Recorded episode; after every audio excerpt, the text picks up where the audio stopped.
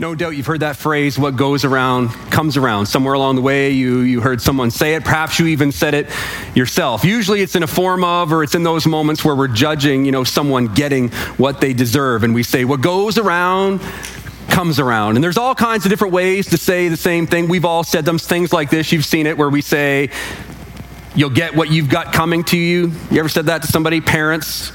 Ever?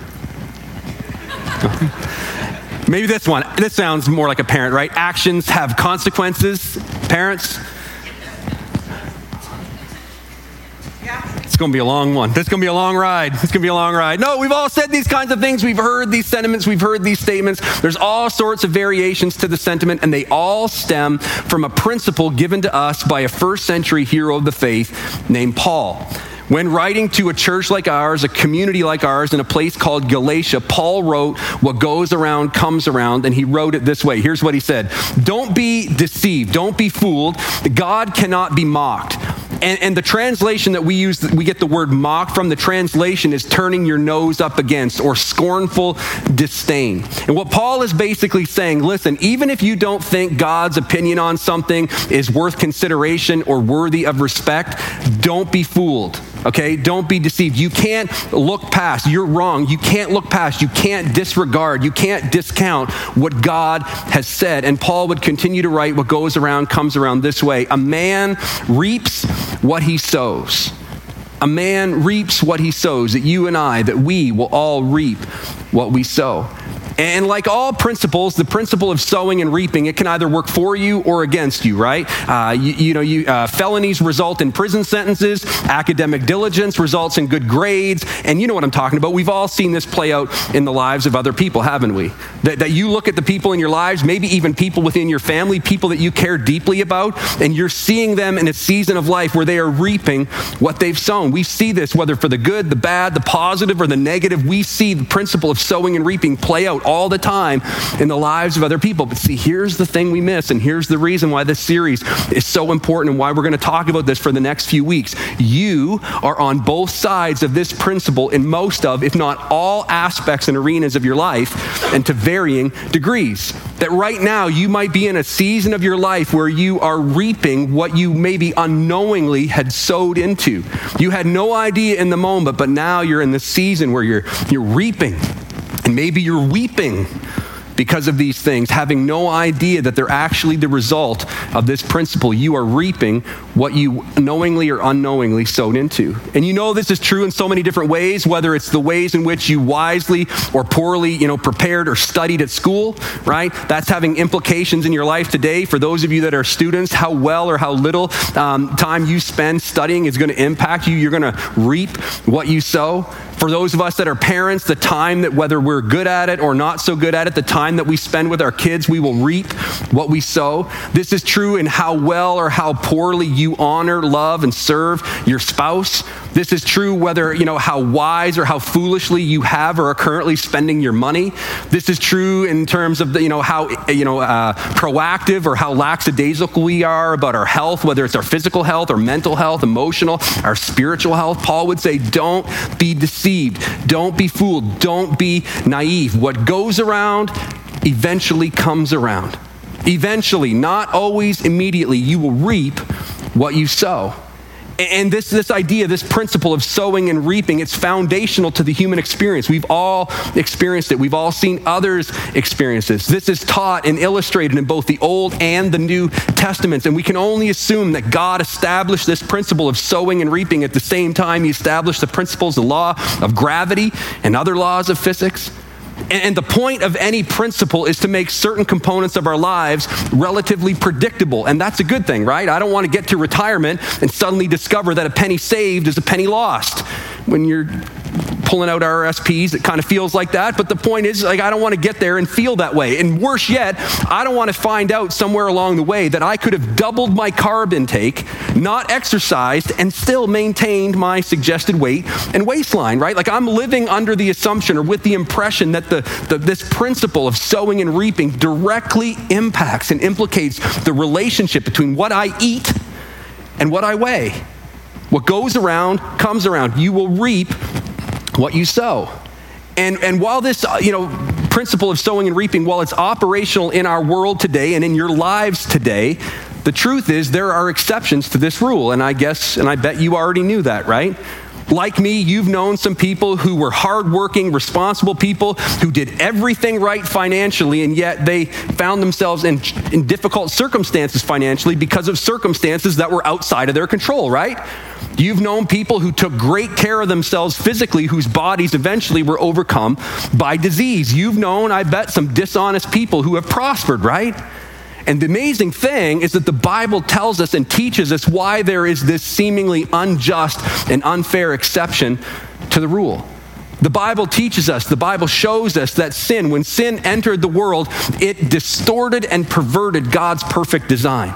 It, it, wreaked havoc on and with everything, everything in creation, not just humanity, but everything in creation. It brought decay into our world, to the earth. It brought disease and famine and death that, that it brought unfairness and injustice and selfishness. This is a result of sin. So while the, the, the principle of sowing and reaping, while it's operational in our world today, there are exceptions due to the nature, the presence, the reality of sin in our world and in our lives. But, and, there is also another exception to this rule. And perhaps no story in the Bible best illustrates this expression or this exception to the rule better than the tale of two brothers two brothers, Joseph and Judah. Joseph, a commonly or uncommonly good man who, who I guess finds himself suffering unspeakable injustice. And on the other side, Judah, a callous, wily hypocrite, he enjoys undeserved prosperity and popularity. And as it turns out, God had a plan for both of them. Jacob was the grandson of Abraham. Remember that song, Father Abraham had many sons? Well, one of his grandsons was Jacob, and Jacob fathered 12 sons of his own with four different women, and these are the days of our lives, right? 12 sons with four different women, and he made, he wasn't shy or he wasn't ashamed about showing, unfortunately for him, that Rachel was his favorite wife and that he loved her two sons, Joseph and Benjamin, more than the other 10 sons combined. He, he, he, shamelessly doted on Joseph. He spared him from the most difficult chores. He showered him with special gifts, including a spectacular multicolored tunic. It was this beautiful coat of many colors, and it served as a daily vivid reminder that the other 10 boys would never be able to earn the love that Joseph received so freely. Now, years that would follow, Joseph would prove to be a supremely good man, but he was not perfect. In fact, he did little to help himself or give him, do himself any favor in the way that he treated his other brothers. Now, this family, they raised sheep and goats as part of their farming existence. And in those days, shepherds, they would lead their flocks to the greenest pastures they could find, even if that journey took them many days away from home. Now, around the age of 17, Joseph, I said he didn't do himself any favors. At the age of 17, Joseph kind of made himself or declared himself or instituted himself as his father's eyes and ears, informing on his older brothers when they didn't manage the flocks well.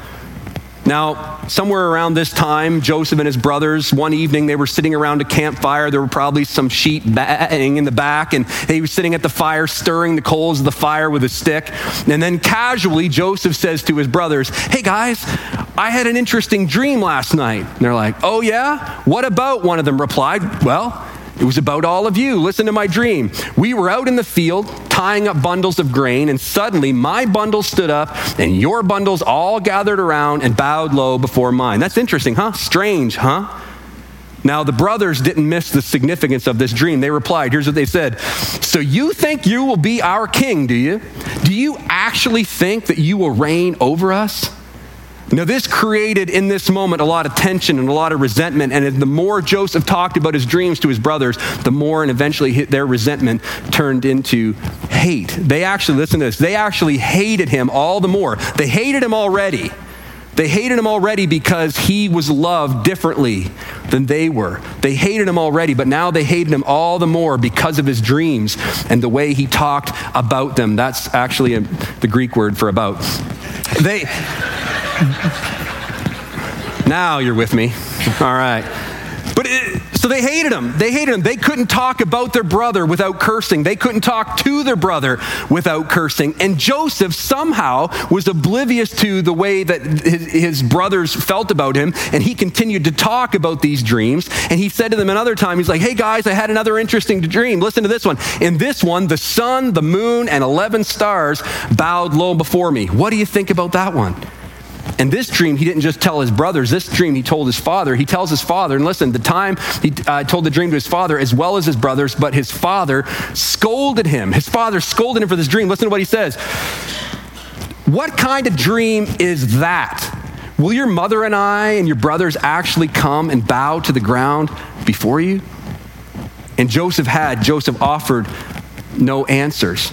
And while the brothers, it says, while the brothers were jealous of Joseph, his father wondered or pondered about, wondered what these dreams had meant. So the brothers, they're kind of gnashing their teeth. They're kind of resisting the urge to tear their brother to pieces. And Jacob, the father, is kind of thinking about these dreams. He tucks them away and he thinks about them. He ponders them. He wonders what they can mean. Because Jacob, Jacob is no stranger to dreams that he himself in his life had had many visions that made no sense in the moment, but dreams and visions that eventually came true. So Jacob is thinking about these dreams. He's wondering, he's pondering what they could mean, while the brothers, their jealousy turns into hate.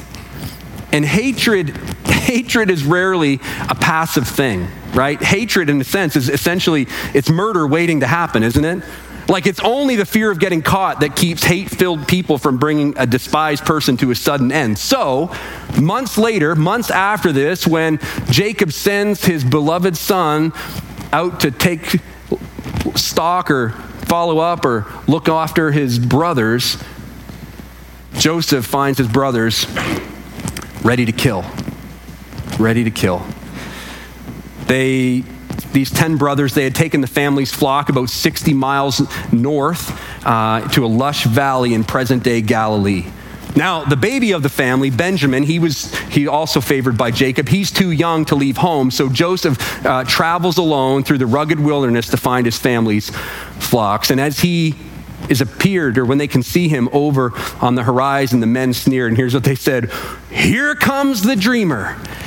And they unanimously agreed that this day was going to be Joseph's last.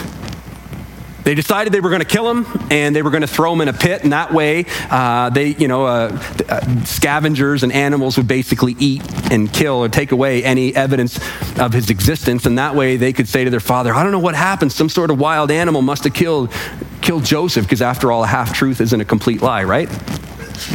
No.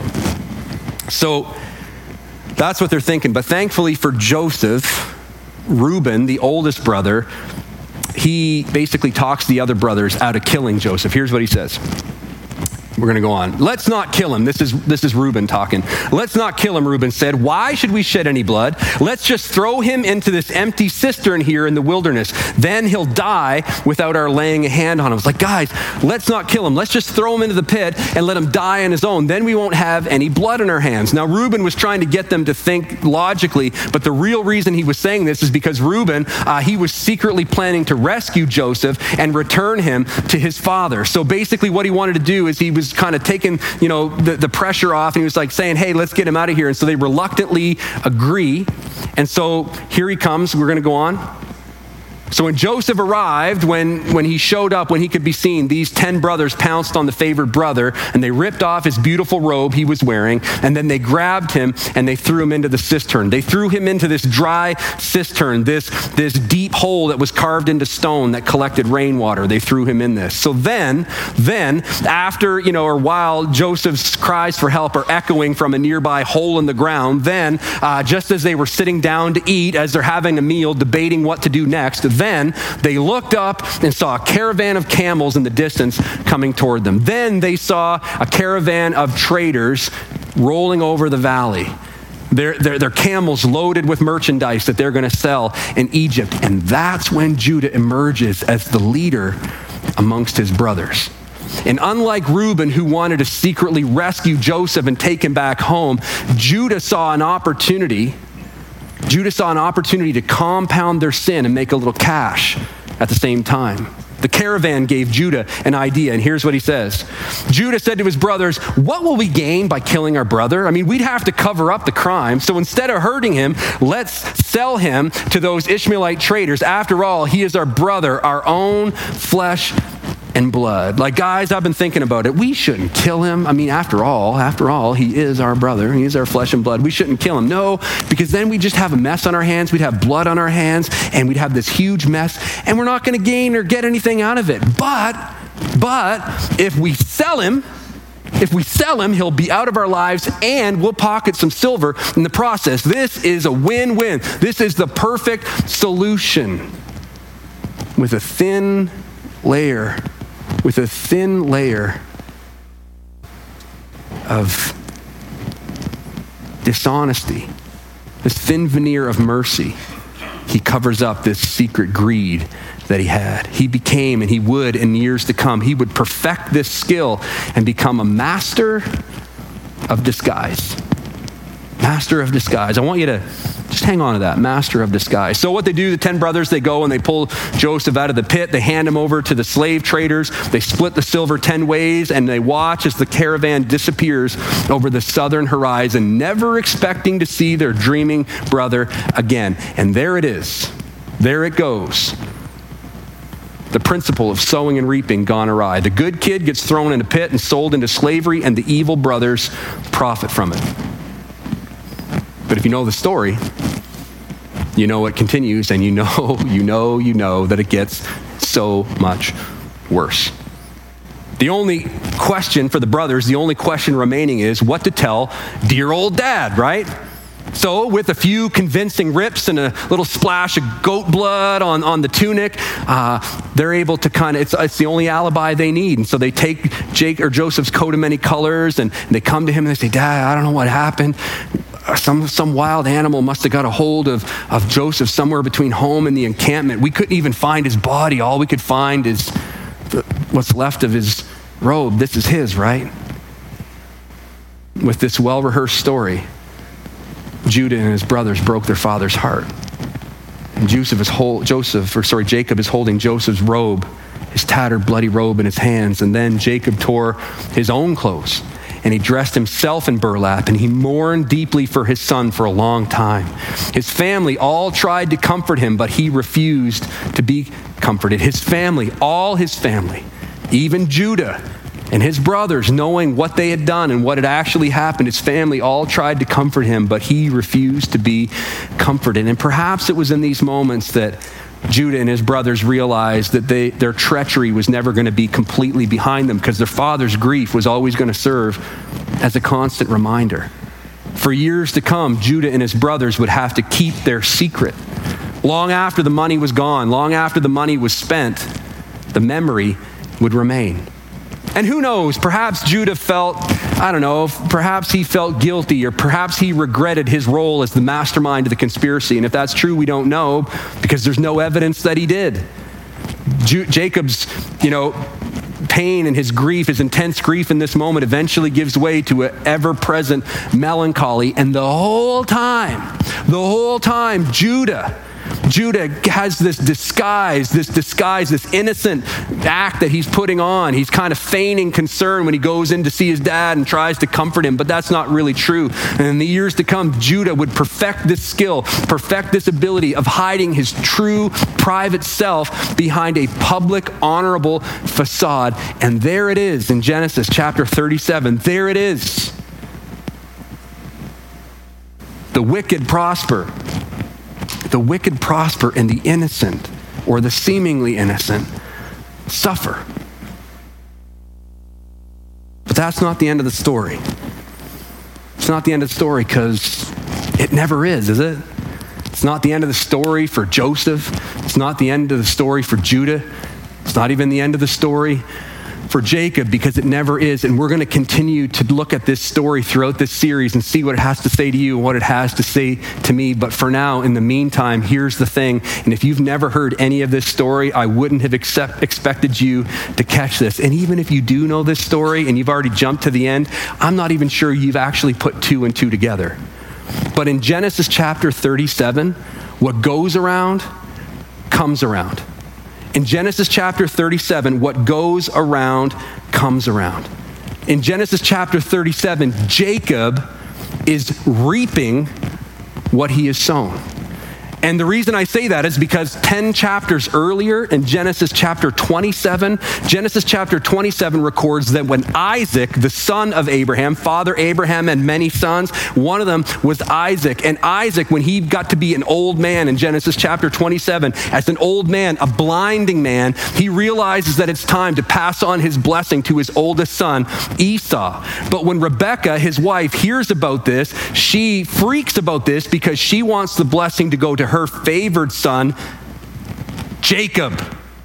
Jacob, this same Jacob, she wants him to receive the blessing, so she initiates her own plan of deception. While Esau is out hunting game for his father, Rebecca goes to Jacob and she says, Hey, I want you to go out and get two goats and I want you to bring them back so that I can prepare the meal that your father is expecting. And then she adds other layers to the deception. She says, Listen, so your dad doesn't think, you know, you're you and that you're not Esau. What I'm going to do is I'm actually going to clothe you in Esau's best clothing so that you're going to smell like him. And here, and she takes the skins of these goats and she covers his hands the back of his neck with this goat hair so that he'll seem hairy to the touch like his brother Esau. And with this disguise, he goes into his father's room, deceives his father, and receives his blessing. But it wasn't easy. Isaac, even though he's old and blind, his other senses are heightened and he hears Jacob's voice and he thinks that it's Jacob before him and he's a little confused. And so he continually asks and questions who's before him. But because of this disguise, he lets his doubts become overshadowed by the touch of his hands because they're hairy like his son Esau's, and because he smells like his son Esau because of the clothes that he's wearing in disguise. With this disguise, Jacob deceives his own father and receives his blessing. After Isaac blesses Jacob, Esau returns home and discovers what had happened. And as you can imagine, he is furious. He is so angry that he decides and he intends, I'm going to kill my brother after our father is dead. Well, Rebecca hears about this and she passes this on to Jacob and she says, You need to get out of here. You need to flee and you need to stay away until your brother's wrath dies down. And then when it does, I will call for you, I will send for you, and you can return. But that day never comes. She never sends for him. 20 years pass and we understand that she at some point in that time she passes away because by the time he comes back 20 years later she's not there to greet him. In fact like all the other principal wives of the patriarchs she has no death notice. She's seemingly written out of the story. She dies in silence without her favored son jacob by her side. In genesis chapter 27 what goes around came around. She reaped what she sowed. And Jacob, Jacob is impacted as well because in those 20 years while he was away, Jacob, he went and lived and worked for his uncle Laban. You following all these names? I feel like I need a family tree up here. So Laban, Laban has two daughters, Rachel and Leah. Now, Rachel, the Bible says, was beautiful. And Leah the Bible says, was the exact opposite. Whatever that means. So Jacob sees Rachel and he says, I want to marry that girl. And so he works out this deal with Laban that he is going to work for him for seven years so that he can take Rachel as his wife. Totally different way of operating back then, right? So that's what they did, and that's the agreement they made. But then, then, then, Laban pulls the same kind of switcheroo deal that Jacob had just pulled on his father. See, on their wedding night, you should read your Bible. On their wedding night, Laban substitutes Rachel, the bride that he expected and worked for, he substitutes her for Leah, and Jacob didn't figure it out until the next morning. You should read your Bible, okay? How that happened, I don't know, but that's what happened. The deceiver was deceived. What goes around came around, and Jacob would have to work another seven years to get the wife that he wanted. And that wasn't the only time he was deceived. Ten chapters later, years later, many years after he pulled the wool over his blinding father's eyes, Jacob mourns the loss of his beloved son, having no clue that he is a father who has just been deceived by his son in the same way that he, as a son, deceived his father. What goes around comes around. Jacob reaped what he sowed. It should. No son who deceives his father should be angry when he is then deceived by his uncle or by his own son, right? But he was. And so would you, right? And see, here's where this lands for you, and here's where this lands for me. When what goes around comes around in the lives of other people, it makes sense, right? When what goes around comes around in the lives of other people, it makes sense. We can point to well, what goes around comes around, actions have consequences. But when what goes around comes around in our lives, it doesn't make sense, does it? It isn't right. It isn't fair. Jacob, he was angry when he was deceived. He was a deceiver, and he was then angry when his uncle deceived him, and he mourned when his sons deceived him. And maybe you can relate today. Maybe. Maybe you are in a season where you are reaping what you even maybe unknowingly sowed into. But you're now in a season of reaping, and you're weeping you're mourning. Maybe you're angry. Maybe you're bitter. Maybe you're resentful. Maybe you're jealous. Maybe you're envious. Maybe you're stressed. Maybe you're lonely. Maybe you're lost. And we mourn in these seasons of reaping and we get angry and we blame and we curse God. You don't love me. What are you doing? And God's going, Don't be fooled. Don't be deceived. Don't be naive. You reap what you sow. And if that's you, if that's you, you're not alone, and I've got good news for you. The good news, the good news is that there is an exception to the rule of sowing and reaping. There is an exception to what goes around, comes around. And the exception is not just because of the reality that sin and the brokenness that sin brings into the world and into our lives. There is an exception to the rule because of God's grace and because of God's mercy and because of God's love. See, just as you know, sin and the reality of sin sometimes means that good things happen to bad people and bad things happen to good people. So the presence of God's love and God's grace and God's mercy creates the possibility that sometimes, sometimes, sometimes good things happen even though we're undeserving because of the goodness of God, because of the love, the grace, and the mercy of God. Sometimes it means that we don't get the good that we deserve, but it also means that there are times in our lives where we do not get or experience the consequences that we do deserve.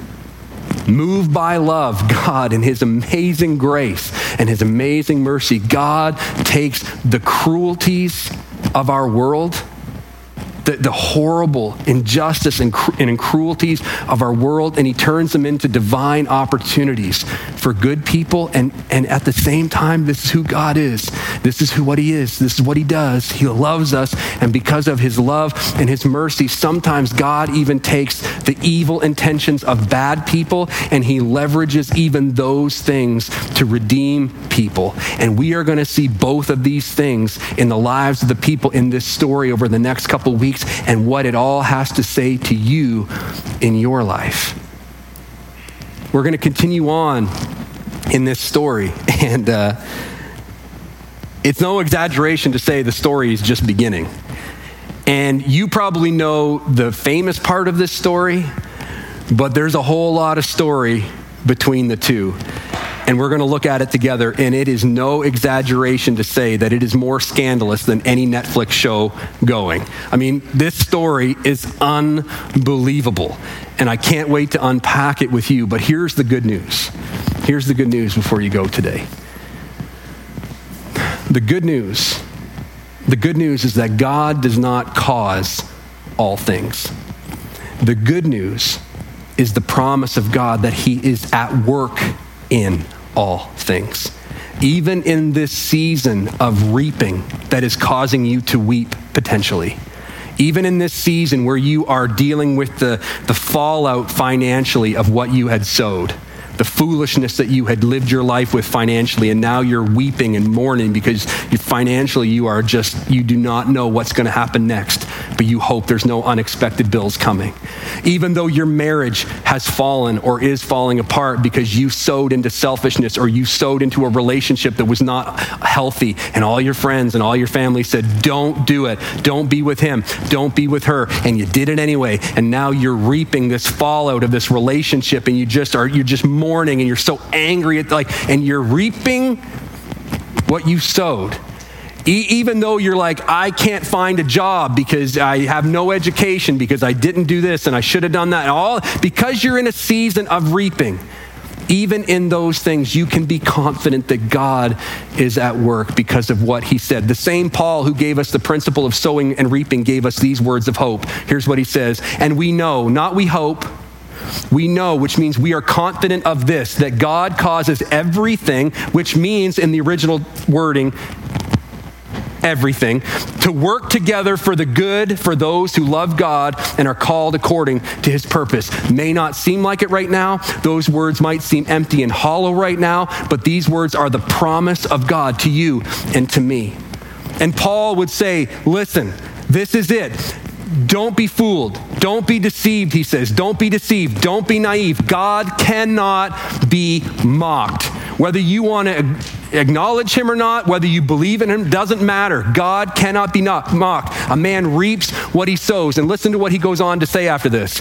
Those, meaning those of us who live only to satisfy their own sinful nature, will harvest death and decay from that sinful nature. So if you're out there sowing into the things that you want and what you think is cool and what you think is right and how you want to be, and I just want to be happy and I deserve to be, you, you sow into that, you will harvest death and decay from that. But those who live, those of us who live to please the Spirit, to honor God with everything we say and do, will harvest everlasting life from that same Spirit. So, he says, let's not get tired of doing what is good, what is right, what is honorable at just the right time at just the right time, which we're going to see in this story, and I believe you will see in your lives. At just the right time, we will reap a harvest of blessing if we don't give up. Therefore, Paul says, in light of everything I've just said, therefore, whenever we have the opportunity, whenever we have the opportunity, whenever you have an opportunity, we should do good. We should do what's right. We should do what is honorable for everyone.